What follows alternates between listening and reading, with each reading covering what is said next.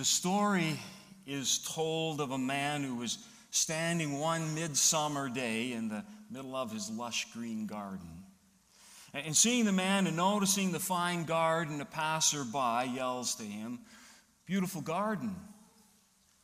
You and the Lord have, have done a great job.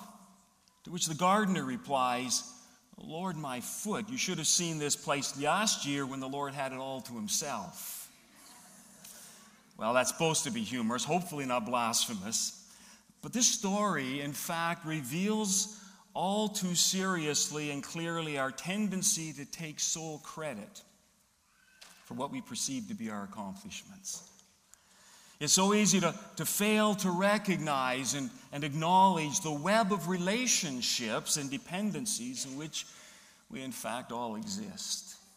No man's an island, we've been told. The gardener took no account of this complex biological process built into the life of seeds. The, the gardener took no account of the sun's warmth or the sun's light and its necessity for, for photosynthesis no account of the meteorological phenomena that produces necessary moisture for which we are all praying right now.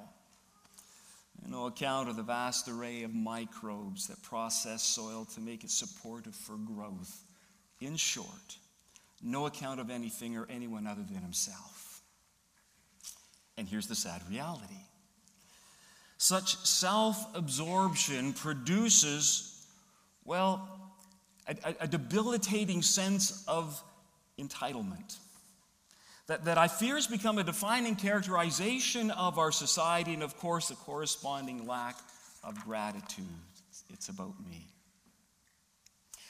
So, what I want us to focus on today is a simple yet seemingly complex call to be grateful, to be thankful, looking at how that can translate for us into thanks living.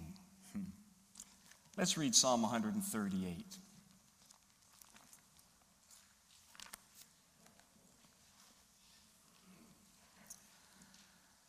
I will praise you, O Lord, with all my heart. Before the gods, I will sing your praise. I, will bow down toward your holy temple and, and will praise your name for your love and your faithfulness, for you've exalted above all things your name and your word. When I called, you answered me. You, you made me bold and stout hearted. And may all the kings of the earth praise you, O Lord, when, when they hear the words of your mouth. May they sing of the ways of the Lord, for the glory of the Lord is great. And though the Lord is on high, he looks upon the lowly, but the proud he, he knows from afar. And though I walk in the midst of the trouble, you preserve my life. You stretch out your hand against the anger of my foes, and your right hand you save me. And the Lord will fulfill his purpose for me. Your love, O Lord, endures forever. Do not abandon the works of your hands. Thanks living. It's, it's a way of life that's characterized by, by giving thanks each day for the many gifts in our lives, the many ways that God has blessed us. And that's so easy to say, isn't it? I want you to all now go home and starting, well, this afternoon, I want you to say thank you to Jesus for something. And, and, and there's, in a sense, there's some power in that practice, but, but somehow I, I want us to see that maybe, just maybe, we have trivialized the very passionate word. So, as we continue in our summer series, which we are calling our summer, play, our, our summer playlist, we're, we're looking at a few songs from the book of Psalms, that the Jewish hymnal, made up of their top 150 hymns that were sung in their temple. Most were, were sung within the context of regular worship, like we were here this morning, and others were saved for, for special events, like we would for Christmas or Easter. Or if we were lining ourselves up Jewish style, we, we might have saved this Psalm 138 for Thanksgiving or for Thanksgiving, which I think is a challenging topic for many of us. No offense. But this word has, like others in the English language, been reduced to politeness or something much more superficial than intended Johnny, say thank you to Mrs. Smith for her kind comments about your unruly curly hair. Johnny says, Thank you, Mrs. Smith. Right? It's about politeness. It's, it's about doing the right cultural uh, thing. Uh, it gets sort of reduced to that. Now, don't get me wrong, Johnny needs to learn to be polite. That, that's important. But to reduce it down to the sort of cultural expectation is like telling your newly married wife on her honeymoon that, well, let's take the word love. That has also struggled to define its deeper meanings. We love so much, don't we? But on your honeymoon, you say to her, Baby, I love you as much as I love my mother's cooking, or my car, or my favorite TV show, or golf. My suspicion is the honeymoon might just have lost some of its passion at that point. Maybe you might be booking a second motel room. The point is, these strong, passionate words like love lose so much within our English language. What I mean?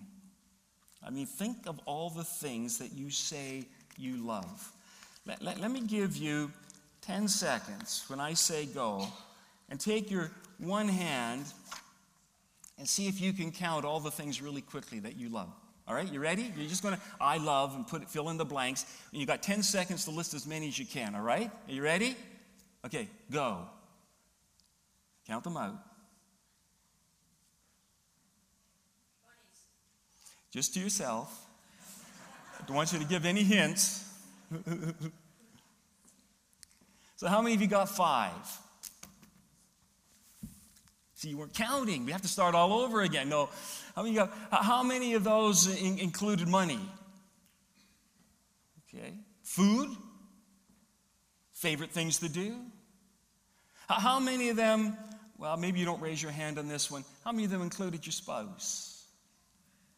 Oh, good. All right, all right, all right. Shaming the rest of you. Jesus, God. Oh, there's so much, isn't there?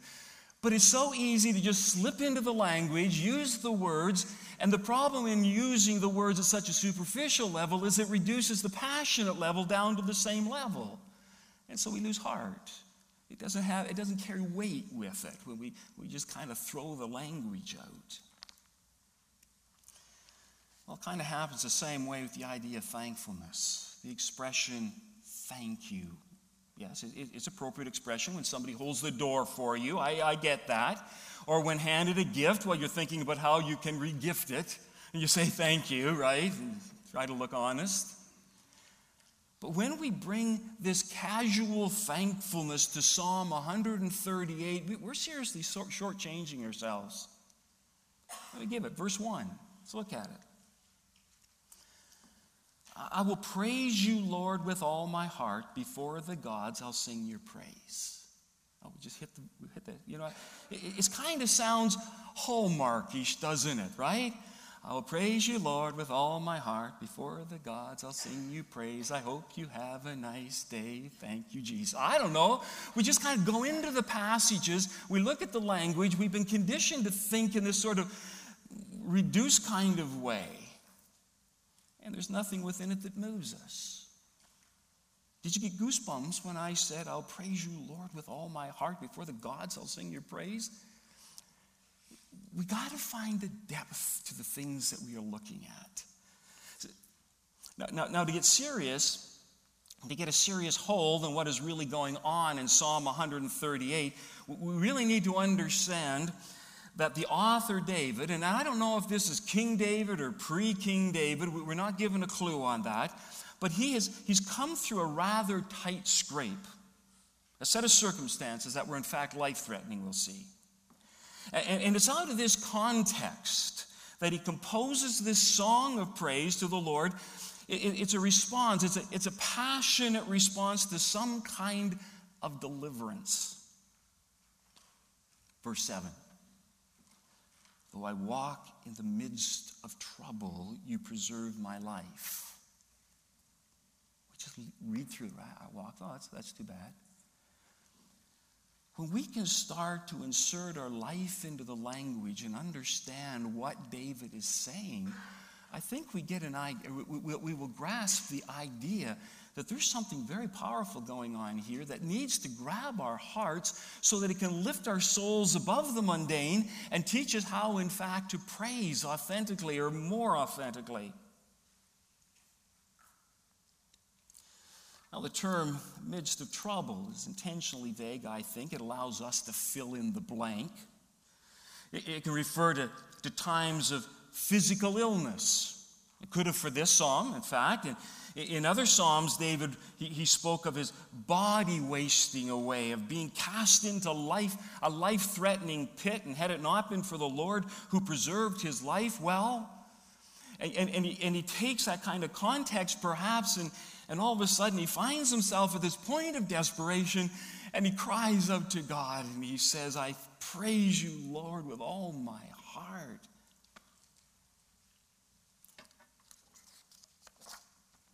Could refer to this time of trouble, could refer to spiritual struggle. I, I wonder, as a man, how, how he must have struggled with doubts and, and questions during the long wait between when Samuel anointed him as king and, before, and, and between when, when he was actually given the throne. There's that long period of time in there. And, and we know he had his struggles. Psalm 38 tells us, My guilt has overwhelmed me like a burden too heavy to bear. Lord, do not forsake me. Do not be far from me, my God. Come quickly to help me, my Lord and my God. No, no, maybe his words of praise are because he's found himself in the depth of some sort of spiritual desperation, a, a place where he, he just longs to be free from something. Yeah, it might have been a spiritual struggle. Could have been financial. Could very easily have been. You, see, between the time of his anointing and the time that he received the throne was really quite a challenging period of time. And as he got towards the end of that, of that transition period, we, we know that he'd become well known as the, the leader of Saul's army, and that created jealousy within Saul, and, and Saul's out trying to kill him. And, and so he gets this faithful band of men and they surround David and they spend a significant period of time just trying to escape Saul for their lives. It was tough. He was in charge of something, it was like his household. He had to figure out how to feed these men. And there were times when they were literally facing starvation. In fact, one time they came to the house of a priest and, and they convinced him to give them the showbread, the, the bread that was not, used, not, not to be used for a common meal, in order to just spare his men's lives. And, and another time he encounters a, a woman from the wife of a very rich person and, and convinces them in, in some way to, to feed them. There, there, there were times when he said, How am I going to make it? How, how am I going to pull through this? tomorrow is coming, and, I, and I'm just wondering how this is all going to fit together. No, no there, there were probably financial times. Or how about a battle with a giant? I like this one because as we begin to understand the role that God plays in our lives, He doesn't just put giants in front of us. No, God very mercifully started with a bear. And a bear is attacking his sheep. And, and, and, and in that moment, somewhere, he finds his ability to believe and, and, he, and, and he defeats the bear. But I know that he walked away there with his eyes looking up. You don't tackle bears with your bare hands and win, or whatever it was he used. It was a sling. And if that wasn't enough, then, then God says, why don't, we, why don't we work on a lion? And he brings in the lion and, and, and he uses the lion to, well, to, to build another element of, of David's strength in terms of his faith. And so when it came time for him to face the giant, in some ways it was a no brainer. I mean, he's looking at his, his Israelite comrades, those in the army. He wasn't, but he's looking at the army are shaking in the, in the face of this Goliath guy. And he says, How dare you allow a man to jest and make fun of our God? And he tells the story of bears and lions, and he stands in front of a giant. And I know when that giant fell to the ground, when his head is severed and everything is going well, there was something that was welling up in David that was more than just, well, thank you, that was kind of cool. There's a passion that begins to grow when you begin to realize the hands and the movements of God within the context of your life. But whatever this psalm has, a context defined by God, who it, it, this, this psalm has a context defined by a God who deeply cares for his own. There's the point. Now, to get this, we have to go back in this psalm. It, it's a passionate expression, this psalm. It's, it's not a chronological order of some event.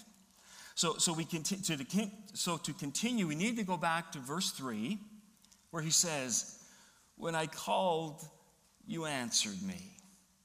You greatly emboldened me, or you gave me strength for my soul. You gave me a kind of courage that's beyond myself.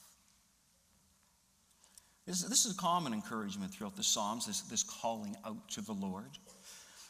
Because times of crises, I, I need us to get this, times of crises are also times of prayer that just made sense to these writers when the tough stuff comes, the questions about tomorrow, the doubts that fill our heart, when we feel like God's abandoned us, all the kinds of things that can bounce into our life, usually un, uninvited, and we discover that that's not the moment to go victim, that's the moment to go on your knees. And, and these writers figured that one out, and they said, no, times of crises are times of prayer. Just made sense moments when a suffering person or a suffering group of people cry out to the Lord in despair is seen as such a high privilege in their minds. The conflict was just an opportunity. The conflict was just a context in which they could move from themselves to something higher because the something higher is required in order to face the next step, the next day, the whatever. In a commentary by Rolf Jacobson, he, he explains that this is the point that is made in this psalm. The singer says, On the day I called, you answered me. Having come through the time of trouble, or, or more correctly, having been brought through the time of trouble by the grace of God. And the singer now thinks of, of the dark valley through which he walked, no longer is the time of trouble. He hasn't, he's not focusing upon the whatever behind him that challenged him. That's no longer his focus. No, but as the time when he called out and when God answered. That's the climax to this event. It's what God said in the middle of the story, it's how God responded in the middle of it all. The time when you increased my strength of soul, he says. No, the psalmist's point might be paraphrased this way I once was weak, but now I'm strong. What a walk when you think about it, isn't it?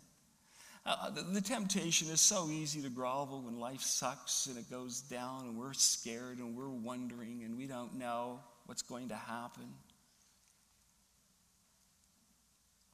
No, to that I give you a passionate thanks, O Lord, with all my heart. For it is now that the thank you takes on this amazing depth. It, it's something we do with all our being. It comes from something deep within and it cannot be contained. It's something that happens within us that overflows because the majesty is too, too great in order to contain within me. And we're filled with wonder and amazement at what the hand of God can accomplish. And we are simply wow. Now, the psalmist passage through the time of crisis has, has quite literally uh, been expressed in, in, the words of Psalm 43. And, and, and again, th- this psalm, this little phrase, I think we skip over it so easily. But, but this is a passionate expression where he says, Psalm 40, verse 3, You've put a new song in my mouth. You see, song is, is an expression of something within or in the words of Psalm 51, verse 15. And I want you to remember that this, that this expression that we're going to read came as the result of adultery and murder and, and deceit. And yet, in, in all of that, there was his time of trouble, not to be minimized by three simple words. There was his time of trouble. But when he comes down on his knees and he begins to understand the reality of his context with his God, this is what he says The Lord has opened his lips so that his mouth could declare God's praise. Oh, how the enemy wants us just to hang our head and run around in shame and say day after day, How could I? How could I? How could I? Oh, I don't know how we could. We've all been in the how could we's, haven't we? And yet, as we draw ourselves up from the dark valley, the time of trouble, it's the time for praise.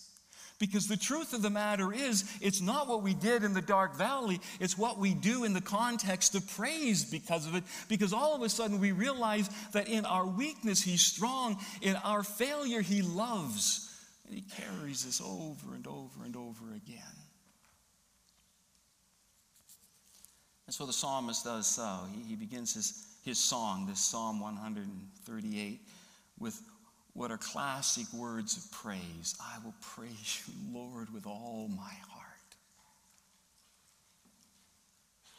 You see, giving thanks, Old Testament style, is really a passionate expression.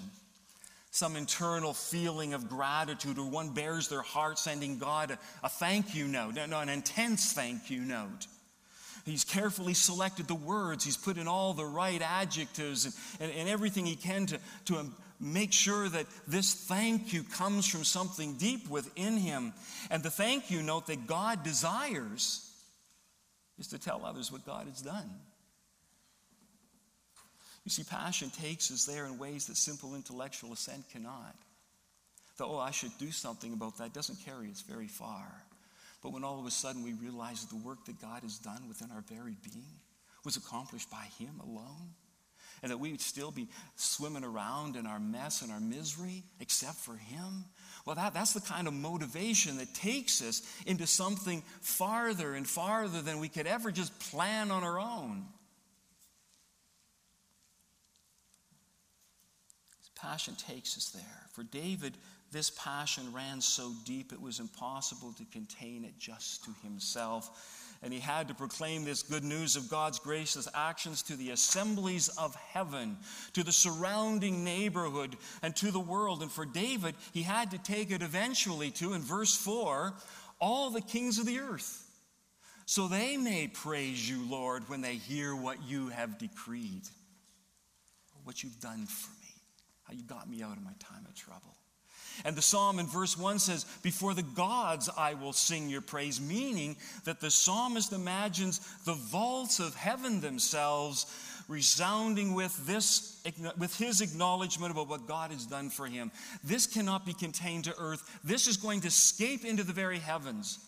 And the angels about the throne are going to realize the miraculous things that their God is accomplishing in the lives of his people. And they know, they walk with us, those angels do. We got guardian ones, we're told. They know our slips and our falls, they, they know what's going on, and then they hear the praise. No, we're not just getting people down here excited when we get serious about what we say to God. We turn heaven on. This is something meaningful. This is, this is passion to the extreme.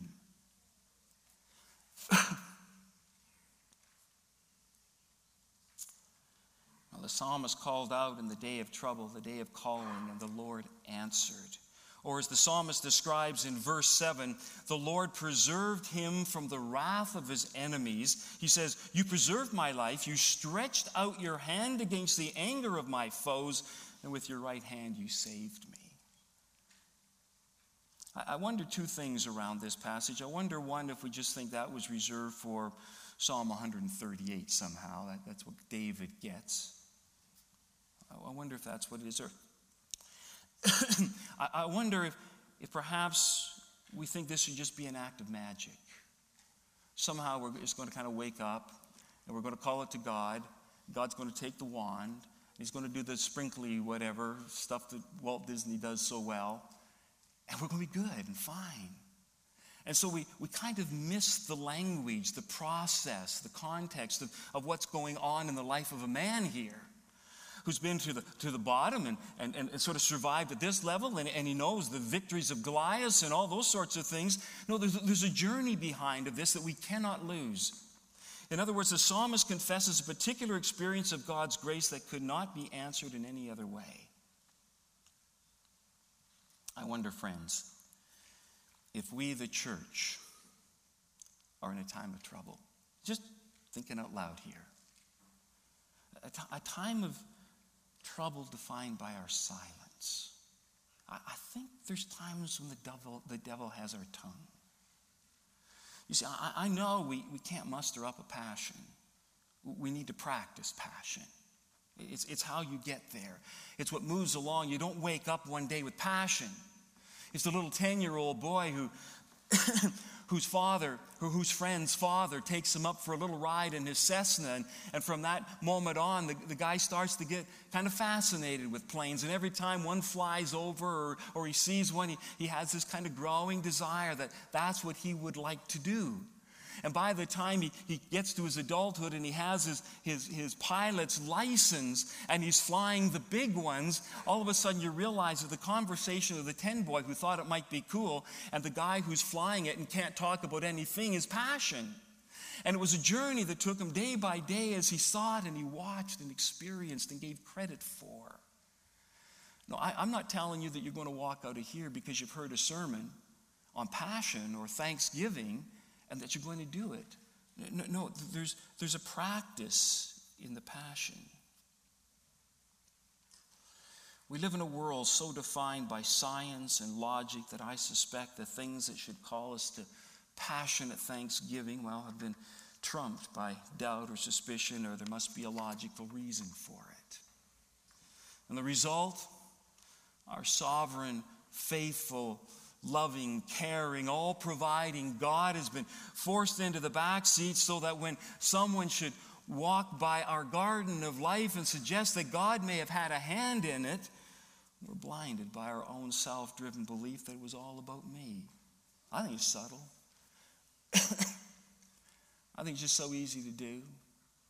And in a world that doesn't like to hear God language, it's just easier to take the credit, isn't it? Whether it be in our workplace or in our neighborhood over the fence, talking to the, the guy across it. I, I think it's just easy to kind of let it happen quietly behind the scenes. Passion lost, taken down another notch. No passion.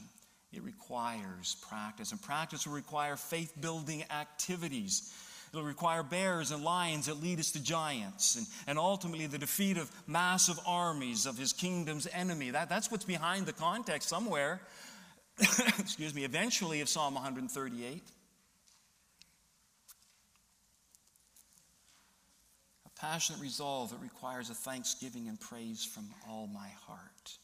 A faith that God is so connected to you that the circumstances that surround you day in and day out are covered by His grace. His sovereignty and this crazy desire to do what is best by us. Oh, how He's connected to us.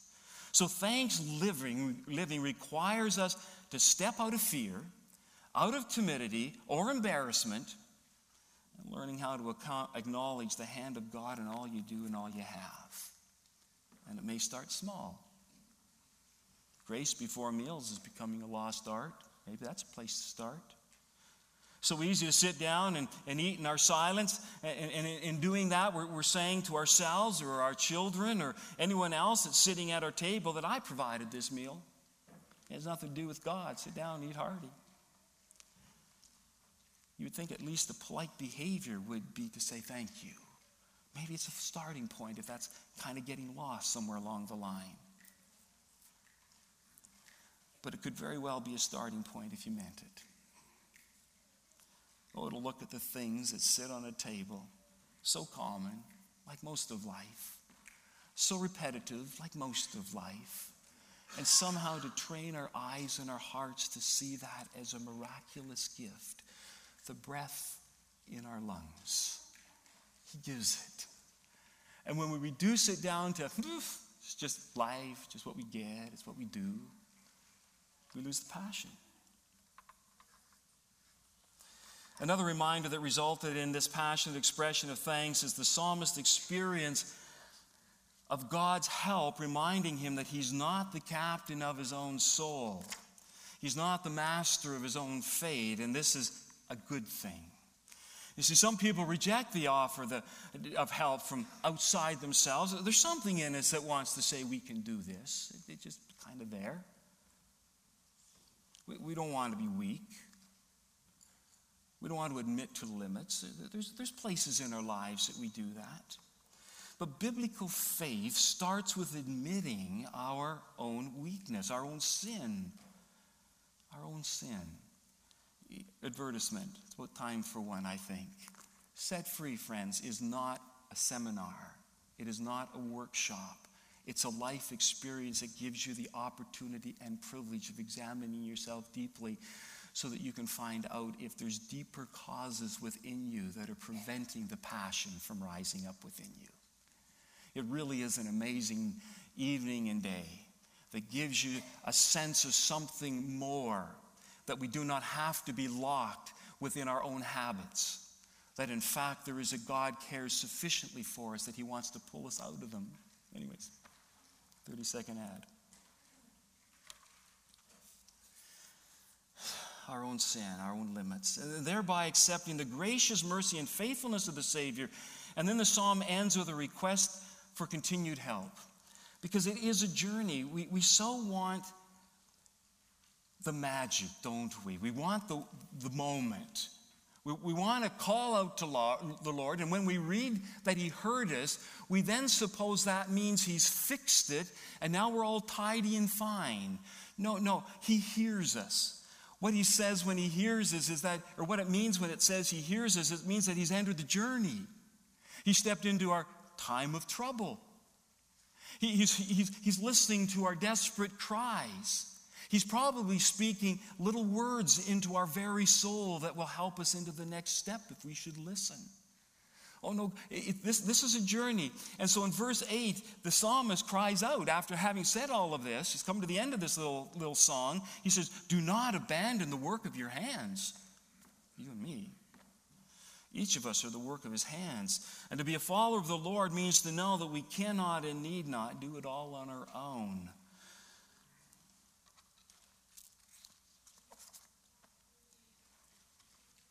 Folks, God calls us to something so much better than just the tip of a hat on special occasions. God calls us not only to polite expressions of thanksgiving, He calls us to a life of thanks living. I hope that's not just a cute little slogan. Kind of, oh, what was the message today? Oh, instead of saying Thanksgiving, you said thanks living, you know. It's not. I, I don't know how sometimes you take language and kind of screw it into our souls so that we get the idea that the expression is something that needs to run deeply within us. It's about saying thanks for this life that we have because apart from it, Jesus said we can do nothing apart from Him. Well, it's right to celebrate and to share the bounty of the earth and all. But, folks, he calls us to something deep. It seems to me that the difference between thanksgiving and thanksgiving is between polite expressions of thank you and living thanks always. A well practiced, passionate expression that pours from our hearts. The fact is, giving thanks is really hugely important. I think that's what we're trying to say here. There's a God who deserves it.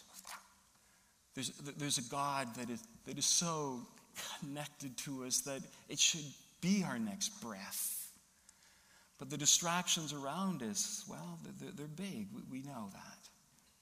But when we live thanks, we are reminded of all the good things and all the good people that we have been given or gifted with our lives. We remember that we have been blessed. We remember that there is a greater good than ourselves. But the temptation is to then turn to our own self sufficiency and to forget God. I think we've said that, haven't we?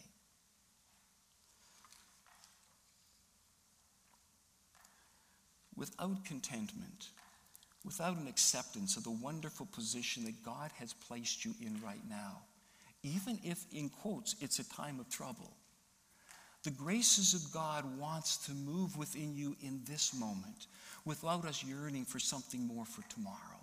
There's a time to just stop and find words, simple words, big words, depending how your language works for you, in which you can just look around your house, look into your backyard, look over uh, around your neighborhood. refuse to step out onto Alder Avenue and walk under the elms and not say, This is one incredible block. Look at what he's done. And to find amazement in it, because I can find amazement in elm trees that I can find amazements in the other things that God wants to put into my world that He gave me. Without contentment with what we have, we're in difficulty. In an article titled The Power of Gratitude in a November O magazine, That would have been November, American Thanksgiving, I'm assuming. One should have been anticipating, the title was The Power of Gratitude. One should have been anticipating some powerful reason to be very grateful and optimistic. Unfortunately, the 25 unexpected things to be grateful for right now, according to the article, range from tips on ordering Chardonnay to losing weight while you sleep and how you can smell better for less. It's the best that O can do for us. We fill our lives with things only to find out that there is no filling. This is where thanks living comes into the picture. It's not trite. I know we've heard all the cliches around it, but we need to find something deep inside us where we dig down so that when we say the word thanks, it's not just a cultural, cultural polite expression, but it becomes this, this all absorbing reality that there is a God worthy of such an amazing expression, and it comes from all our heart.